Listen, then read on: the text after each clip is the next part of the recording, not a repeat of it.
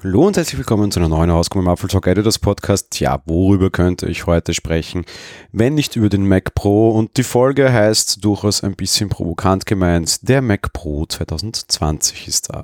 Ja, Apple hat ihn natürlich nicht so genannt, aber de facto ist es doch so, die Vorbestellung startete im letzten Dienstag, die Auslieferung oder die ersten Versandbestätigungen gab es dann am Freitag.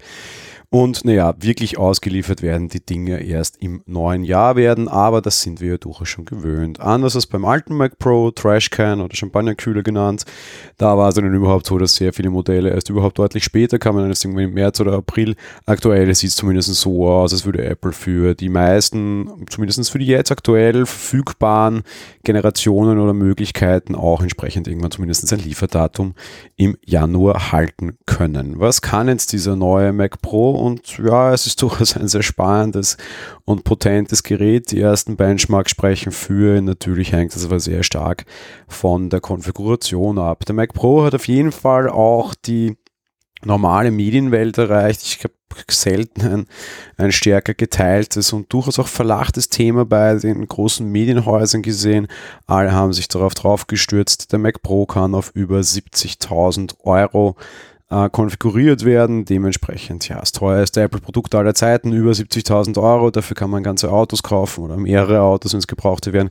So weit, so richtig. Fakt ist aber auch, man bekommt relativ viel Bums für aber auch sehr viel Geld. Wie sieht es mit den Konfigurationsmöglichkeiten jetzt aus? In Sachen Prozesse gibt es bis zu 28 Kerne. Gerade der 24 Kerner und 28 Kerner sind verdammt teuer.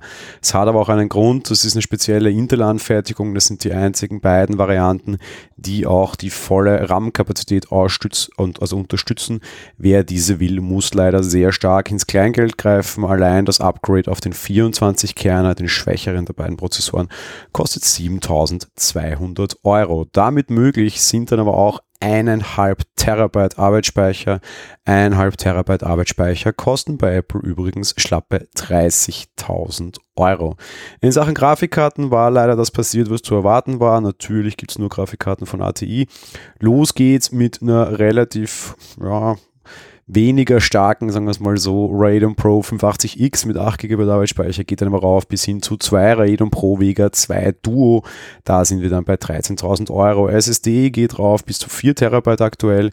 Die kostet dann 1.700 Euro. Apple Afterburner ist auch verfügbar. Der kostet 2.500 Euro. Die Grundkonfiguration ist an und für sich relativ vernünftig. Apple leistet sich aber doch den ein oder anderen Schnitzer. Während der Prozessor Nachkerner mit 3,5 GHz durchaus in Ordnung ist, ein 32 GB Arbeitsspeicher auch. Auch die die Grafikkarte ist in Ordnung, wird es bei der SSD durchaus lächerlich. Da ist die Grundkonfiguration nämlich nur 256 Gig und Apple wurde dafür durchaus schon verlacht, was ebenfalls eine durchaus ja, interessante Entscheidung ist. Ähm, wir haben den 1000 Euro Monitor-Stand für das Apple XDR-Display, was aber auch sehr verlacht war, wurde, waren die Rollen, die kosten nämlich 480 Euro.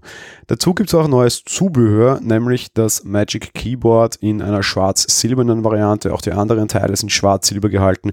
Aktuell gibt es diese Zubehörfarbe nur mit dem Mac Pro, ob die mal separat erhältlich sind. Das bleibt eine offene Frage. Was wir mittlerweile auch schon wissen, und das hat mich am, am, meisten überrascht und am positivsten erfreut, Apple hat direkt zur Vorbestellung auch bereits Videos veröffentlicht, wie der Mac Pro geupgradet werden kann. Apple will dieses Ding hoch upgradebar halten. Das hat man vorher versprochen, schon vor zwei Jahren auf dem Roundtable. Und wie es aussieht, ist dem auch so geworden. Es gibt durchaus Videos, wie man diese ganzen Sachen tauschen kann.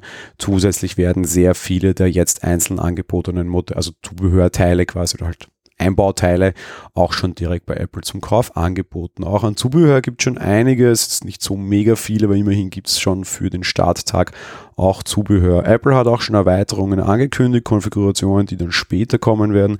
So soll auch die Radeon Pro 5 W5700X mit 16 GB Speicher und das Ganze auch in doppelter Ausführung verfügbar sein. Auch die 8 TB SSD-Version wird später kommen, was zugegeben etwas interessant wirkt. Aktuell könnt ihr ein MacBook Pro 16 Zoll mit mehr Speicher kaufen als einen Mac Pro, aber sei es drum, immerhin könnt ihr den Speicher eures Mac Pro durchaus ja auch erweitern.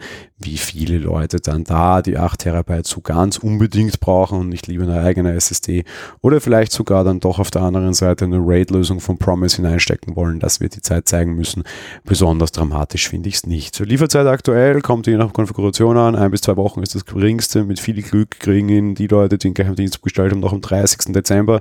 In Realität sind wir aber eher bei Mitte bis Ende Januar angelangt. So, das war das kurze News Roundup zum Mac Pro. Wir hören uns dann morgen wieder mit einem ganz anderen Thema. Bis dahin, ciao.